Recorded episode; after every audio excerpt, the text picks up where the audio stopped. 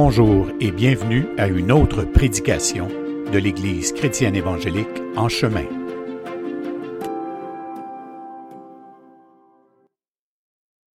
Donc euh, aujourd'hui, lettre aux Romains, séance 64, qui porte un titre qui n'a rien à voir, ben, qui n'est pas dans Romains chapitre 9, parce qu'on est rendu au chapitre 9, mais ça s'intitule Tu dois naître de nouveau. Donc, qui a déjà entendu cette phrase-là? les chrétiens évangéliques, c'est probablement une des phrases les plus, euh, euh, ben, j'allais pas dire cliché, parce que c'est pas un cliché, c'est quand même, c'est issu d'un texte de, Jean 3, mais euh, c'est peut-être une phrase qu'on se dit tellement familièrement, tellement souvent, qu'on a peut-être oublié que c'est un énoncé théologique qui est catastrophique, cette affaire-là, parce que ça invite à sortir de ta nationalité terrestre pour être entré dans une nouvelle dynamique, un autre royaume. Et quand Jésus fait cette déclaration-là à Nicodème, euh, il l'entend pas comme nous, on l'entend. Tu, dois naître de nouveau si tu veux aller dans le royaume des cieux. Pour un juif comme Nicodème, ben voyons donc, on, est descendant d'Abraham, c'est c'est un package, ça vient, ça vient avec. On est fils d'Abraham. Donc, c'est ainsi que réfléchissent les Juifs à cette question-là euh, de, l'héritage euh, abrahamique. Sauf que euh, c'est pas ce que Jésus voulait dire, lui. Donc, quand il dit tu dois naître de nouveau, Nicodème, il y a de la misère à catcher l'affaire. En fait, c'est pas qu'il comprend pas les mots que Jésus est en train de dire, c'est qu'il faut qu'il fasse l'effort de comprendre que ça signifie que ton appartenance à la descendance abrahamique, ton appartenance au judaïsme, c'est pas là que ça se passe, c'est dans une autre vie d'où tu dois naître de nouveau. Si tu dois naître de nouveau, c'est que tu vas être dans une nouvelle affaire. Donc, c'est un peu, et pour lui, et pour vous, et pour nous tous, une, forme de négation, de renoncement à une appartenance déjà inscrite. Je ne sais pas si vous l'aviez déjà entendu comme ça, mais c'est ça que ça veut dire. Donc, pourquoi utiliser cette expression-là comme titre sur une prédication de Romains 9? C'est parce que Romains, la, Romains 9, la deuxième partie du chapitre, Paul explique, il répète pas l'expression tu dois naître de nouveau, mais il explique pourquoi juifs ou grecs, tous les deux, nous devons naître de nouveau. Pas plus les juifs que les grecs, pas plus que les grecs, les grecs ou les païens que les juifs. Donc voilà.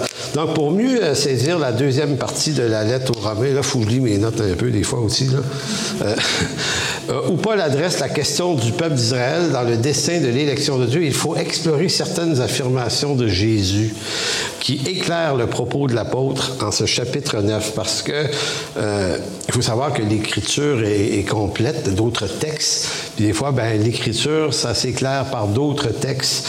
Donc, le chapitre 9 de Romains expose la situation des Juifs à la suite du rejet du Messie. Parce que c'est réellement ce qui s'est passé il y a 2000 ans. Vous avez remarqué? Hein? Ils ont littéralement rejeté euh, le Messie. Donc, Paul nous apprend dans Romains 9 que ce rejet était prévu selon les prophéties de l'Ancien Testament. Donc, ce n'est pas tout à fait une surprise. Ce peuple allait rejeter son Messie qu'Israël ne serait plus le peuple de Dieu et que le nouveau peuple de Dieu serait un peuple céleste et non plus terrestre, c'est-à-dire l'Église qui est réunie en son sein païen et juif dans un même corps, et dans ce corps, leur appartenance disparaît. Paul va le redire dans Galates, en Jésus-Christ, il n'y a plus ni juif Si tu nais de nouveau, pour le reste qui te reste à vivre sur ta terre, t'appartiens à ta nationalité, évidemment. Mais dans la réalité, tu appartiens à une nouvelle citoyenneté puisque tu es né dans une autre, dans un autre peuple, une nation de Christ. Et ces gens-là, on les appelle des nés de nouveau, des nouveaux nés. Euh, ouais, je dirais pas là. Nouveau Je sais que je suis certain que Paul y a pensé. Il n'en manque pas une. Donc, tournez dans Romains chapitre 9, verset 21. Et on va comprendre que quand l'apôtre Paul, juste avant le verset 21, je ne reviendrai pas beaucoup là-dessus, mais Pharaon, euh, le cœur de Pharaon a été endurci. On a vu ça la semaine passée et on expliquait à partir d'un texte de Luther Comment on explique ça, euh, l'endurcissement du cœur de Pharaon? Alors, on a vu que Dieu n'a pas ajouté une part de méchanceté au cœur de Pharaon. Pharaon a été endurci du fait que Dieu propose à sa volonté, sa volonté à lui. Donc Dieu a juste dit à Pharaon, laisse aller mon peuple. C'est ça ma volonté, Pharaon. Et Pharaon a résisté. Donc la résistance et l'endurcissement vient de ce qu'une personne non régénérée n'entend point les paroles de Dieu et lui résiste. Donc, on a dit la semaine passée, euh, le cœur de Pharaon n'est pas plus endurci que le, mien ou le vôtre avant notre nouvelle naissance ou de n'importe qui. C'est la condition humaine. Donc, Dieu, il n'y a pas un compte personnel à régler avec Pharaon en disant, lui, là, lui, là, il va manger à la pour tout le monde. Je vais me manger, je vais l'endurcir bien, bien dur. Là. C'est pareil. C'est juste que l'histoire nous propose son histoire à lui. Donc, quand on lit l'histoire d'endurcissement du cœur de Pharaon dans Romains 9, c'est à dessein que Paul utilise l'exemple de Pharaon parce qu'il s'en va un peu plus loin nous expliquer que c'est exactement ce qui s'est passé aussi avec Israël. Donc, Paul lance pas des phrases ou des bouts de texte juste comme ça. Euh, c'est intelligent, c'est structuré, la lettre aux Romains. C'est une des plus belles lettres de tout le Nouveau Testament que certains auteurs ont décrit comme étant euh, structurellement quelque chose qui est du domaine du génie de l'Écriture. Donc, verset 21, le potier n'est-il pas maître de l'argile pour faire avec la même masse un vase d'honneur et un vase d'usage vil. Là qu'on n'a pas dit Dieu s'amuse à faire ça. Paul, dans l'hyperbole ici, est-ce que Dieu n'aurait pas le droit de faire ça? Ben oui, il aurait le droit de faire ça. Et que dire si Dieu voulait montrer sa colère et faire connaître sa puissance, à supporter avec une grande patience des vases de colère formés pour la perdition? Et s'il a voulu aussi, parce qu'on bloque sur le verset 22, mais le verset 23, mais Dieu est bon il dit, s'il a voulu faire connaître la richesse de sa gloire envers des vases de miséricorde qu'il a d'avance préparés pour sa gloire. Donc les versets 21-23, c'est Dieu peut-il faire ça? Oui, il peut faire ça. Pourquoi? Ben parce que c'est lui le potier. on a vu que notre argument doit arrêter là, là. On a beau en penser ce qu'on veut, mais Dieu est Dieu. Puis il ne nous demande pas nécessairement notre avis. C'est ça, hein, la, prérogative d'être Dieu, finalement. C'est ce qu'on n'est visiblement pas. Et c'est pour ça qu'il dit Qui es-tu qui conteste avec Dieu? Avant le verset 21, c'est pour ça que l'ensemble de nos questionnements, il y a, comme un, mur à un moment donné ou une fin qu'on rencontre. On dit, OK, ben on va laisser Dieu être Dieu, puis on va y rendre grâce pour le salut qu'il nous a donné, parce que bon, finalement, euh, c'est vraiment une bénédiction, puis une grâce extraordinaire qu'on l'ait. Puis toutes les questions qu'il y aurait, mais pourquoi moi, pourquoi pas lui, pourquoi lui, pourquoi pas l'autre, ben ils sont sans réponse, ces questions-là.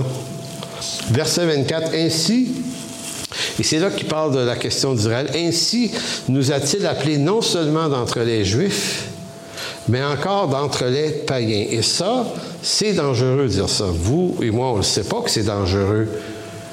Mais à partir du jour où, Jésus, mais surtout l'apôtre Paul qui a poussé cette doctrine-là beaucoup plus loin, voulant montrer que maintenant le salut n'est plus d'une appartenance ethnique à une descendance, mais il est offert à des païens aussi. Et on a déjà vu dans quelques semaines l'expérience de l'apôtre Pierre dans Actes 10 et 11. C'est lui qui va ouvrir cette porte chez Corneille, voir des païens accepter l'Évangile au même titre, par le même moyen, par la même manifestation de l'Esprit que les langues étaient, que les Juifs dans Acte 2. Pour eux autres, les Juifs, c'est comme ça se peut pas. Pourquoi? Pourquoi ça les dérange? Parce que eux sont sont, comment, sont dans une discipline de plomb, de fer ou de plomb? C'est quoi l'expression? De fer. De fer. D'accord, plomb, on lève la main, plomb, fer. Nickel, bon, en tout cas, bon. Euh, aluminium, bon. Bon, arrêtons ça là. Donc, ils sont dans une discipline pour euh, rencontrer les objectifs de la loi de Moïse avec tout ce que ça implique Écoutez, c'est pas évident, là obéir à ça, là, puis être continuellement dans les sacrifices. Fait que eux, c'est un peuple qui s'est relativement gardé pur. Il se passait pas n'importe quoi en Israël. Donc, tous ces efforts, tous les sabbats, tous les sacrifices que ce peuple-là fait pour mériter la grâce de Dieu, pour mériter le salut, apprennent un jour qu'ils font ça pour rien. Et que Dieu va le donner au salaud là, de bord de la rue qui n'a rien fait. Je ne sais pas si vous comprenez. C'est dur. Moi, il y a des gens qui me disent ça. Dieu est bon, il nous sauve par grâce, mais un tel, je ne peux pas croire. Il est tellement écœurant ce qu'il a fait, puis qu'il a fait ci, puis il a fait ça, puis je peux pas croire. Ben, si tu peux pas croire que Dieu le sauve, ben, tu comprends pas la doctrine du salut ou tu l'interprètes à travers ta justice à toi. Mais c'est pas ta justice qui est concernée, c'est la justice de Dieu. Donc Dieu fait grâce à des pécheurs, puis Paul dit aux, Corinthiens, il a, il a sauvé, il n'a pas sauvé les meilleurs. C'est intéressant quand même, ça. Il dit, a sauvé ce qui est vil. Il y a trois mots. Trois mots dans un Corinthien. Ceux qui sont vils, qui sont... En tout cas, deux autres choses. Deux mauvais... deux défauts. Dieu se place à sauver ce qui est perdu. Donc, c'est ça la grâce de Dieu. C'est pour ça que je t'ai vraiment installé ça pour un juif. C'est dur à avaler quand tu as payé le prix, de toutes sortes de privations, puis que l'autre qui s'est privé de rien, qui s'est vautré dans la cochonnerie, lui, il est sauvé par peu grâce, va chanter des cantiques à sa côté de toi, tu sais. Tu dis, ben voyons donc, je ne le vois pas là, lui. Mais c'est ça. Donc, si on veut comprendre le salut, il faut accepter la justice de Dieu. De Dieu, pas la nôtre. Donc, ainsi nous a-t-il appelés non seulement d'entre les Juifs, mais encore d'entre les païens, selon qu'il le dit dans Osée. Tout à l'heure, je vous disais, Paul s'appuie sur les prophètes pour décrire ce qu'il va décrire. Il va rappeler que c'était prophétisé. Et en passant, juste avant de lire, ça vaut la peine de se dire que la Bible, c'est un étrange livre. Parce qu'il y a dans le canon de l'Ancien Testament des trucs qui parlent du rejet d'Israël. C'est eux autres, là, quand ils ont dû accepter ces livres-là dans le canon, ils n'auraient pas été tentés de se dire, hey, ce bout-là, de, euh, ça dit qu'on ne sera pas son peuple un jour. Pas intéressant pour nous autres, ça. Puis il y a un autre texte dans Isaïe aussi qui dit que Dieu va sauver juste un petit reste selon l'élection. Tu sais, ma connaissance, j'avais été dans un meeting avec la gang qui décide, on garde-tu ce livre-là? J'aurais ben les gars, moi je garderais ceux qui nous avantagent, non? Oser, là, c'est qui ça? Qui a osé dire ça d'ailleurs? Ça n'a pas de bon sens. Parce que regardez ce que dit Osée. Selon qu'il le dit dans Osée, j'appellerai mon peuple celui qui n'était pas mon peuple. Ça veut dire quoi ça? Mon peuple, ça, pas Israël. Et bien-aimé, celle qui n'était pas ma bien-aimée. Et là où on leur disait, vous, vous n'êtes pas mon peuple, ils seront appelés fils du Dieu vivant. C'est Osée qui a dit ça, des siècles avant. Fait que Paul est en train de dire, ce que je suis en train de vous dire, puis ce que Jésus vous a dit dans Jean 8, là, et là on ne l'a pas inventé. Tout est écrit d'avance. La Bible, c'est tricoté serré. Il n'y a pas de hasard dans ce livre-là. C'est ce qui le rend si fantastique. Donc, Paul dit, je vais juste vous répéter nos prophètes ce qu'ils ont dit de ce qui arriverait. Verset 27, il continue en disant Isaïe, de son côté, puis Isaïe, hautement respecté comme prophète, de son côté, s'écrit au sujet d'Israël quand le nombre des fils d'Israël serait comme le sable de la mer, un reste seulement sera sauvé. Qu'est-ce que ça implique, ça? Isaïe avait déjà annoncé, 8 siècles avant Jésus-Christ, que la descendance d'Abraham, en bonne partie, ne serait pas sauvée, alors que tous les Juifs croyaient ça. On ne lira pas Jean 8, mais si vous lisez Jean 8, c'est un des gros litiges avec Jésus-Christ. Il dit, nous sommes de la postérité d'Abraham, nous sommes. Jésus-Christ dit, si vous étiez de la postérité d'Abraham, vous croiriez en moi, mais il dit, vous me rejetez. Donc, il leur dit, vous n'êtes pas la postérité d'Abraham. Dit, comment tu peux dire d'affaires? On est juifs. Il va dire, c'est pas ça qui compte. C'est pas la postérité d'Abraham au sens physique du terme, mais c'est la descendance d'Abraham au sens de la foi, celui qui a la foi d'Abraham. Je vous dis, là, pour nous, là, c'est juste des affaires, c'est des patentes. Mais si on se replonge dans le monde des Juifs du temps, là, c'est vraiment, vraiment, euh, c'est confrontant. Il dit, car le Seigneur exécutera pleinement et promptement sur la terre ce qu'il a résolu. Et comme Isaïe l'avait dit auparavant, si le Seigneur des armées ne nous eût laissé une postérité, nous serions devenus comme Sodome, nous aurions été semblables à Gomorre. Il dit ça des Juifs. Moi, je me dis, mais pourquoi ils ont gardé ça dans la Bible? Parce que l'Écriture euh, est conduite par une inspiration de l'Esprit. Pas non plus eux autres qui décidaient. Que dirons-nous donc, verset 30? Les païens qui ne cherchaient pas la justice ont obtenu la justice, la justice qui vient de la foi. Tandis qu'Israël, qui cherchait une loi de justice, n'est pas parvenu à cette loi. Pourquoi? Parce qu'Israël l'a cherché non par la foi, mais comme provenant des œuvres, ils se sont heurtés contre la pierre d'achoppement, selon qu'il est écrit, Voici, je mentionne une pierre d'achoppement, un rocher de scandale, celui qui croit en lui ne sera point confus. Et quel est cet rocher de scandale? C'est Jésus-Christ lui-même. Donc, c'est quand même assez important comme texte parce que ça vient brasser des idées reçues. Parce que, puis, moi, j'ai longtemps cru qu'il existait deux peuples de Dieu, le peuple terrestre, le peuple céleste, Israël, d'un côté, l'Église. Mais l'Écriture ne défend pas cette, cette position-là. C'est plutôt une construction. C'est une construction qui paraît bien, mais si on veut être sola scriptura, l'écriture seule, ben, l'écriture, semble dire que la raison du peuple d'Israël, qui était la venue d'un Messie, a été accomplie par la naissance du Messie. Il se passe quoi par la suite?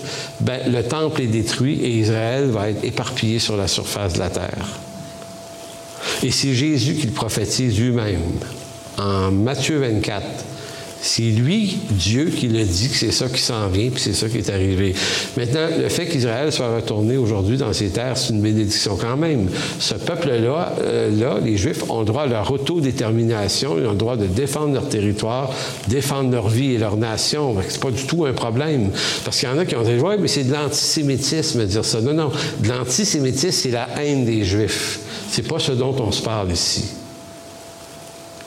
C'est aucunement la haine des Juifs. On est en train de comprendre l'écriture de l'apôtre Paul, qui est lui-même un Juif, en passant.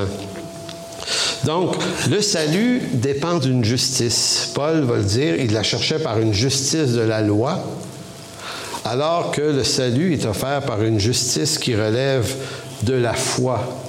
Maintenant, je veux juste amener une attention ici la justice de la loi, c'est toute personne qui cherche à devenir juste, donc sauvée devant Dieu par des mérites personnels, ses œuvres et ses œuvres en rapport avec la loi. La justice de la foi, elle, ça ne veut pas dire la justice parce que j'y crois. On va dire, c'est la justice, mais c'est ma foi. C'est pas exactement ce que Paul essaie de dire. La justice de la foi, c'est une justification qui s'obtient par les mérites de Christ. La justice de la loi, c'est tes propres mérites. La justice de la foi, ce sont les mérites de Christ. Donc, foi, justice de la foi est utilisée dans ce sens-là. Maintenant, tournez dans Jean 15, texte que j'ai lu la semaine passée. Euh, la description de l'apôtre euh, Paul du peuple juif, comme on a vu, elle est conforme euh, aux écrits de l'Ancien Testament. Donc, Paul n'a pas inventé une nouvelle théologie. Et pourtant, les Juifs de son temps connaissaient par cœur ces textes-là. Néanmoins, quand Paul leur présentait les textes des prophètes juifs, ils ont voulu le tuer. Je suis en train de dire ça dans le livre des Actes en ce moment, dans Actes 21, 22, 23. Tu sais, quand Paul est à Jérusalem, puis il essaye de leur expliquer ce que l'Écriture dit, ils veulent le tuer le, chef romain est obligé de le retirer de la foule. Ils vont le lyncher, puis il est obligé de le faire reconduire à Césarée avec une, armée de 400 personnes.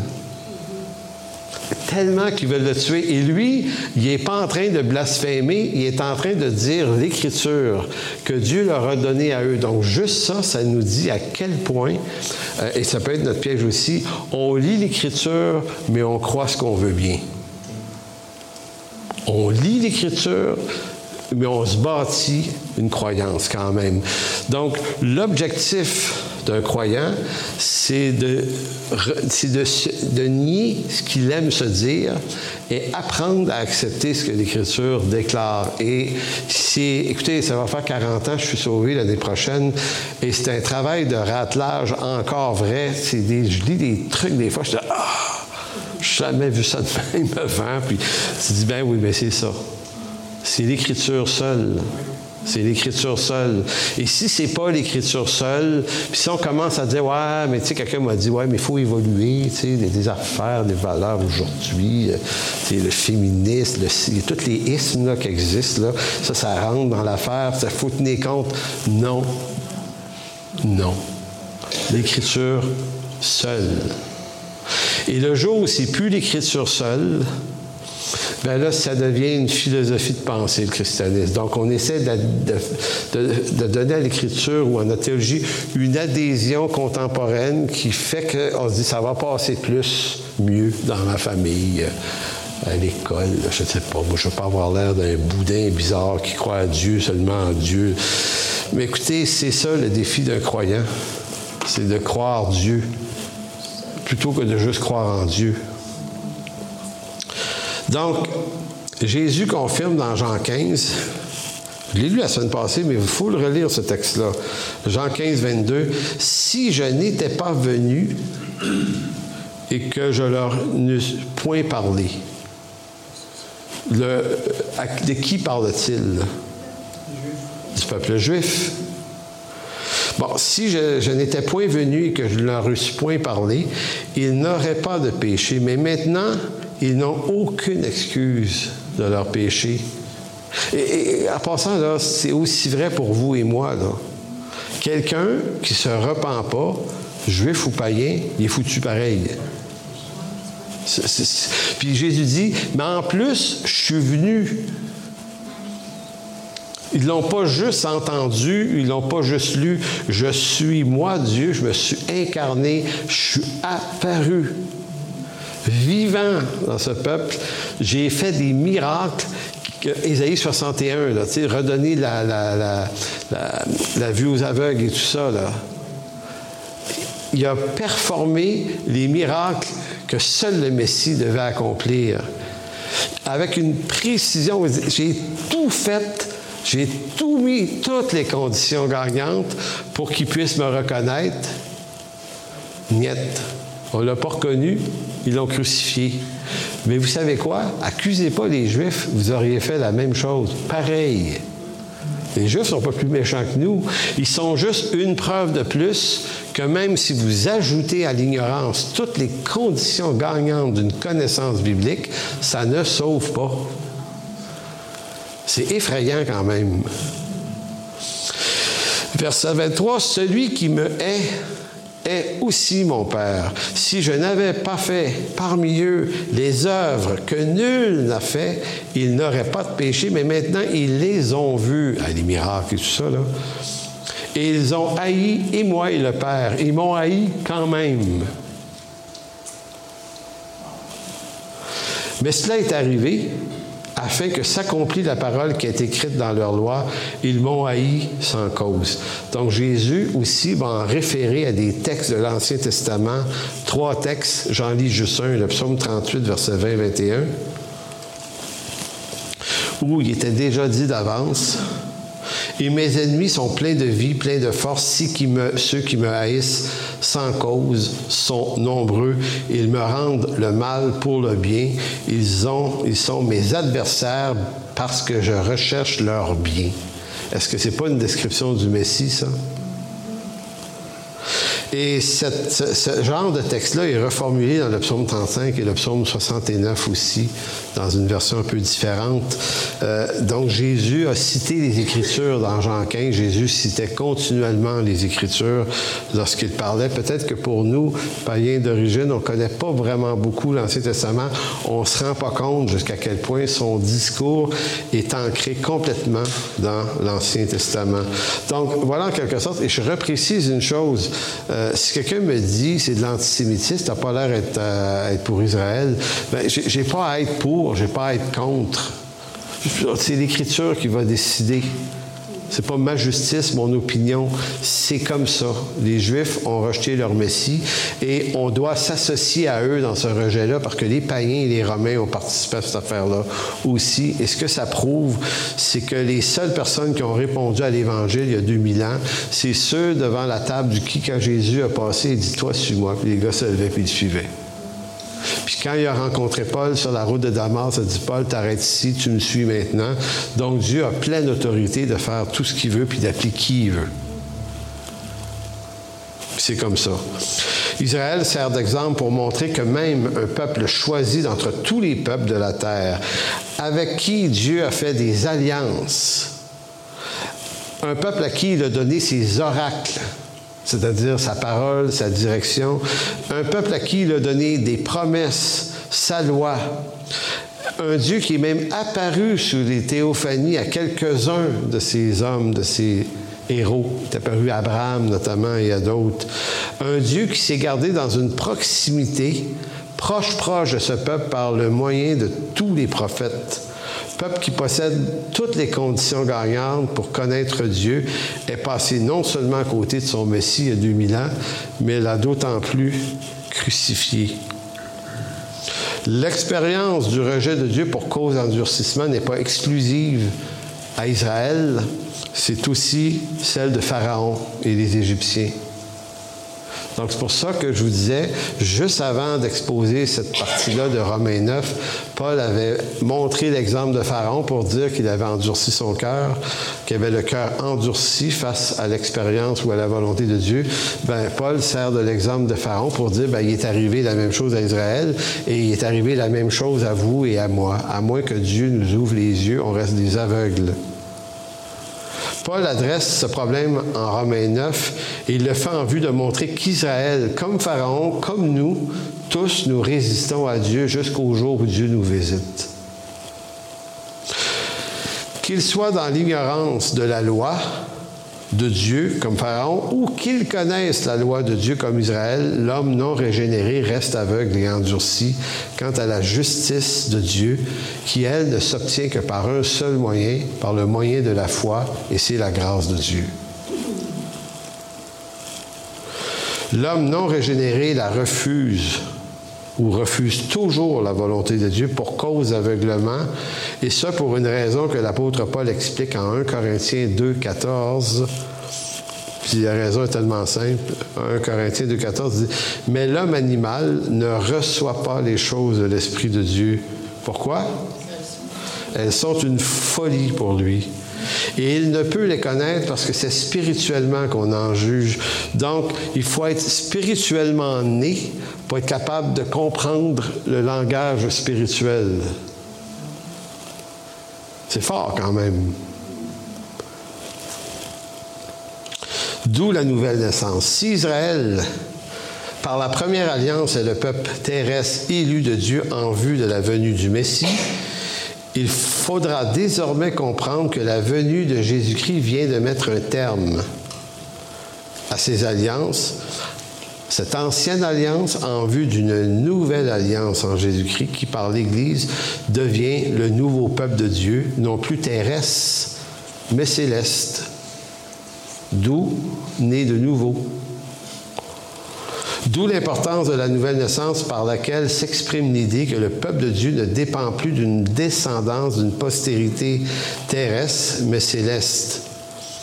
Et certains diront, je l'ai déjà dit souvent, oui, mais Dieu avait-il pas dit dans Genèse 12 que celui qui va maudire Abraham et sa descendance va être maudit par Dieu, et ceux qui vont bénir, lui sa descendance vont être bénis par Dieu? Donc on disait, ouais, mais dans ce cas-là, la descendance du elle a de l'importance, c'est important de les bénir. En réalité, c'est important de bénir n'importe qui, là. Pas là pour maudire personne.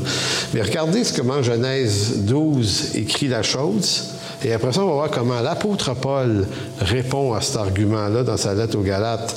Donc, dans Genèse 12, 2, il va dire, Je ferai de toi une grande nation, Abraham, je te bénirai, je rendrai ton nom grand, et tu seras une source de bénédiction. Je bénirai ceux qui te béniront, et maudirai ceux qui te maudiront, et toutes les familles de la terre seront bénies en toi. Maintenant, la question, c'est qu'est-ce que la postérité d'Abraham? Si tant est que faut pas la maudire, mais la bénir. Donc, dans Galate 3,16, c'est de la rafale après. Hein, pas grave. Donc, Galate 3,16, Paul va dire Or, les promesses ont été faites à Abraham et à sa postérité. D'accord? À lui, en vue de sa postérité.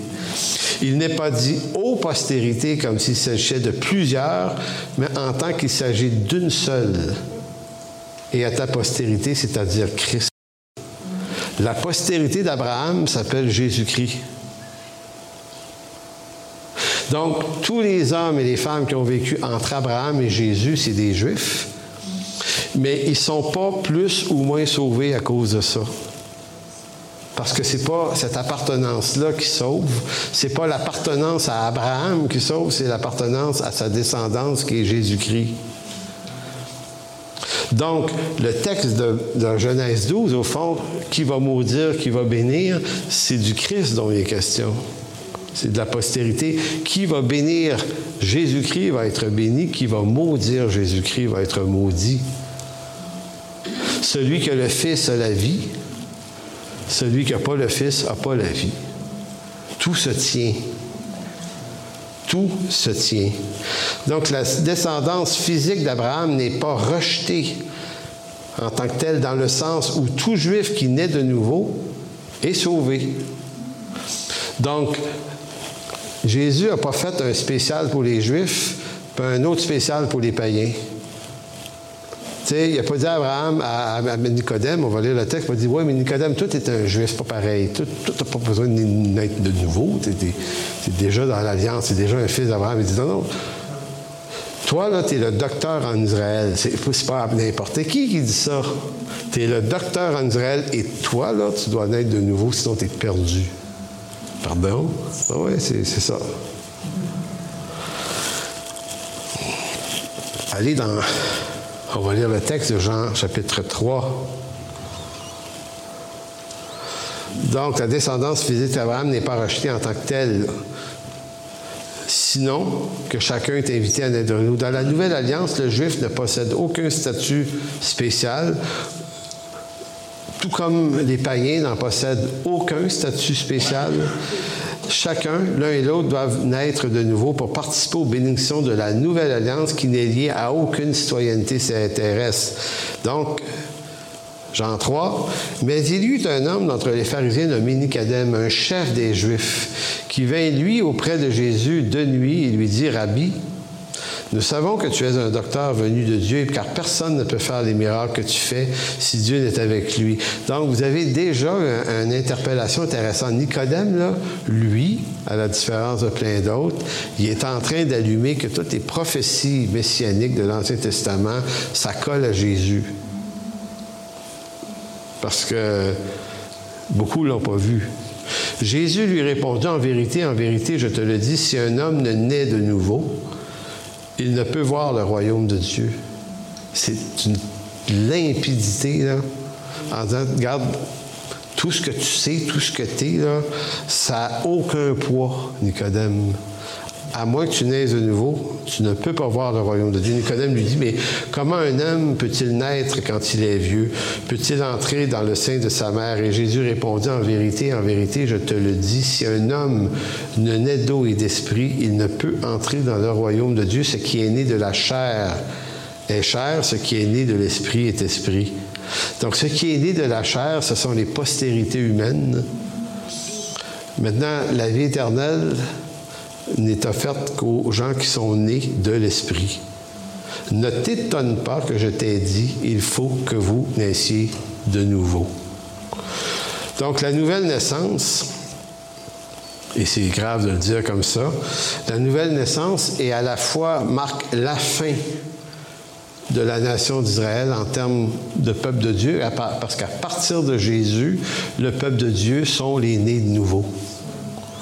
Donc, c'est un événement qui marque la fin de quelque chose et le début de quelque chose. Ça revient encore dans ce que je dis des fois, les notions de discontinuité ou continuité. On est d'une alliance, on continue dans une nouvelle alliance. Donc la nouvelle alliance est annoncée par l'ancienne. Donc il y a vraiment une continuité, une fluidité d'information et de révélation. Mais à la fois, il y a discontinuité parce qu'une alliance arrête ici, puis une nouvelle commence. Elle est différente. Ça explique, et là on arrive vers la conclusion, Colossiens 2, 16 et 17. C'est un texte très intéressant qui montre comment, comment l'apôtre Paul percevait le, monde judaïque de son temps ou le monde païen de son temps. En d'autres mots, chacun devait renoncer. Tu sais, quand tu es dans l'aréopage d'Athènes, puis il leur parle de leurs idoles, euh, il va leur dire que tout homme parce qu'il leur dit, j'ai vu en visitant votre ville que vous êtes euh, des gens extrêmement religieux. Il y a comme, en voulant dire, il essaye d'aller chercher le pas pire de la, confusion qu'il y a là. Il j'ai vu un, épitaphe euh, écrit au Dieu étranger, au Dieu inconnu. Je suis venu vous parler de lui. Il est, bright, Paul. Tu sais, euh, il n'y a pas de nom, moi. Hein? Puis vous connaissez l'histoire de ce dieu étranger-là qui avait arrêté une peste quelques siècles avant à Athènes, puis que les Athéniens n'avaient pas su. Ils avaient prié tous leurs dieux, puis la peste ne s'était pas arrêtée. Puis il y a un sage qui a dit peut-être qu'il y a un autre Dieu, on n'a pas pensé à lui, puis on va prier le Dieu qu'on ne connaît pas, on va lui demander d'arrêter la peste. Et l'histoire dit que la peste a arrêté. Et là, ils se sont dit, ben, il faudrait y faire un épitaphe. Puis là, un autre sage aurait dit Oui, oui, mais euh, donnez-y pas de nom, ça serait l'insulter. Puisqu'il ne nous a pas donné son nom, donnons-y en pas. Fait qu'il y avait cet épitaphe au Dieu inconnu. Et Paul dit Ben, moi, je m'en viens vous parler de lui. Il est bright, Paul sais, saisir les occasions. Là. C'est comme Serge, une fois à Paris, c'est-tu le, gars qu'on sur la rue? On lui demande le chemin pour aller à telle place. Monsieur dit, ah, le chemin, c'est ici, ça, ça, ça, passer par là. Et lui, il dit au gars, parlant de chemin, il dit... là, wow, OK, ça, c'est ça, un évangéliste. Mais en tout cas, bref, J'en reviens à l'histoire de Paul à Athènes. Donc, Paul, Paul dit à ces païens, ces Grecs, euh, il leur raconte toute leur histoire. Vous avez dit ça, vous croyez ça, ça, ça. Mais moi, ce que je vous annonce, de la part de ce Dieu inconnu, c'est qu'il appelle tout chacun à se repentir sans lequel euh, il n'y aura pas de vie éternelle. Donc, c'est le même message pour les païens que pour les juifs. C'est la version direction païenne de ce que Jésus a dit à Nicodème. À moins que tu naisses de nouveau, il n'y a, pas de royaume des cieux. Parle-moi pas de toutes les bonnes choses que tu as faites. Ça n'a rien à voir avec ce que tu as fait ou ce que tu n'as pas fait. Ou parle-moi pas de l'autre qui a fait tellement de mauvaises choses qu'il ne mérite pas. Ça se mérite pas. C'est un don gratuit. Donc, quand l'apôtre Paul, euh, lui, qui est un judaïsant, comprenez-vous, qui sort directement de là, puis il est, pas mal le plus aidé de la gang, il est prêt à tuer, lui, pour eux autres. Quand il rencontre Jésus à Damas, un peu avant d'arriver à Damas, vous comprenez le choc. Quand Jésus lui dit, c'est Je suis Jésus que tu persécutes, Paul. c'est comme, ah oui, oh, d'accord. Paul avait l'impression, il voulait débarrasser euh, la terre de cette doctrine qu'il disait. Mais il se rend compte qu'il est dans l'erreur. Et à partir de ce moment-là, l'apôtre Paul devient un chrétien.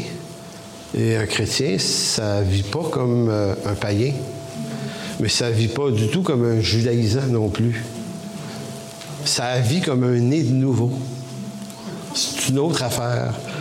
C'est pour ça qu'il va dire aux Colossiens que personne donc ne vous juge, juger au sens de vous examine au sujet du manger ou du boire, au sujet d'une fête, d'une nouvelle lune et des sabbats. C'était l'ombre des choses à venir, mais le corps est en Christ. Euh, Selon euh, les bons interprètes bibliques, c'est directement les Juifs qui sont visés. Pourquoi? Parce que les fêtes, les cérémonies, les, nouvelles lunes et les sabbats, c'est ces trois traditions qui appartenaient au judaïsme.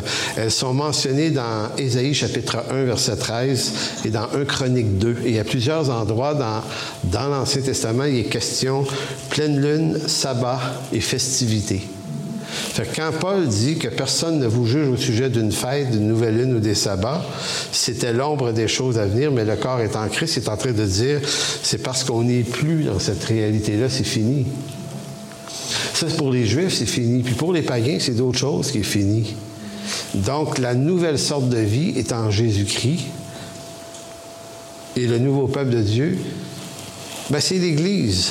Donc, voilà pourquoi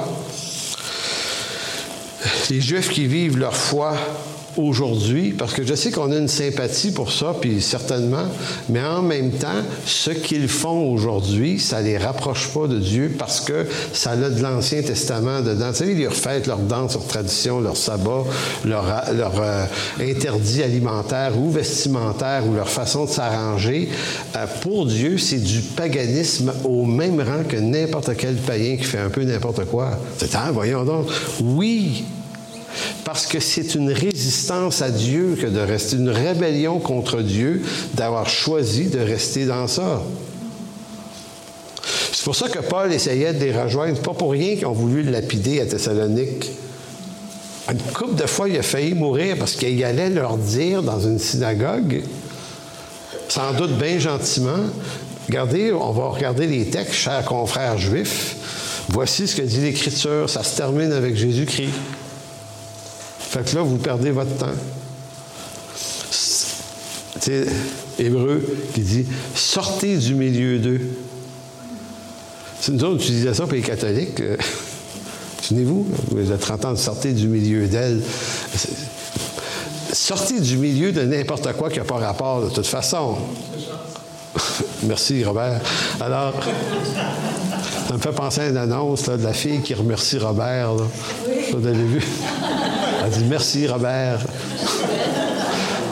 après ça, elle dit il est célibataire. Bon, non, non. Petite gorgée d'eau pour noyer cette, joke-là. Donc, en conclusion de quoi la haine que les hommes ont pour Dieu, dans le texte de, Jean 15, euh, Jésus l'adresse en particulier aux Juifs. Il dit Ils m'ont haï sans cause, mais c'est pas moins vrai. Euh, de tout autre peuple, de toute autre nation. Euh, donc, notre prière, notre prière à nous, c'est que vraiment Dieu touche des cœurs, touche des vies, touche des âmes, euh, qui accorde la repentance. C'est encore là, c'est, euh, où Paul va dire Dieu pousse, prier pour qu'il les pousse à repentance ou qu'il leur accorde la repentance. Puis même la repentance, c'est une œuvre de Dieu. Nous, on est capable juste de se repentir d'éléments moraux grossiers. On est, on, repenti d'avoir sacré, fumé, puis euh, fait la fête, puis boire trop de bière. Là, quand c'était ça, la repentance, euh, il y a 40 ans. Quand, me souviens d'avoir entendu des témoignages. Je, ne sac plus, gloire au Seigneur. Oui, mais ça veut-tu dire que tu as une vie sérieuse avec Dieu, ça? Ben non, c'était comme on voulait nettoyer l'extérieur de la coupe puis devenir le bon chrétien, le beau modèle chrétien, propre, propre, propre. Mais c'est le même problème que les Juifs avaient. Jésus leur a reproché, il disait, c'est beau de l'extérieur, mais en dedans, là, c'est pas nettoyé par tout, là. Donc, la repentance dans laquelle Dieu veut nous amener, là, elle nous libère dans le fond des tripes faut demander au Seigneur. Moi, c'est ma prière depuis des mois. Je demande au Seigneur qu'il nous accorde, euh, à nous, là, ici, comme Église, chacun pour soi, qu'il nous accorde une repentance, celle qu'on ne voit pas. Celle qui va nous éclairer nos méchancetés, mais celles qui ont l'air gentilles celles qui nous font faire des bonnes choses. Vous savez, les, profondeurs de la folie qui nous habite qu'on ne veut pas voir parce qu'on a l'impression que c'est presque bon, ça. C'est cette repentance-là. C'est là, qu'on ne va pas beaucoup visiter. Donc, merci, Père, de bénir aujourd'hui cette parole. Merci pour ta bonté, merci pour ta fidélité. Et Seigneur, je le répète ici à ce pupitre, puisses-tu, ô Dieu Tout-Puissant, nous faire la grâce heureuse d'une repentance en profondeur ou de continuer dans nos cœurs cette œuvre de repentance afin qu'on puisse euh, arrêter de juste voir le mal en surface, mais le mal en profondeur. Et ça parce que, Seigneur, c'est la vie puis c'est la joie d'être défait de ça. Ça nous paraît souvent difficile, ça nous apparaît comme malheureux, difficile, tristounet, tout ça, mais Seigneur, en réalité, la repentance, quand c'est toi qui l'accordes par ta lumière, c'est un moment de délivrance, de vie, de joie qui nous rend heureux. Alors merci, Père, de bénir abondamment. Amen.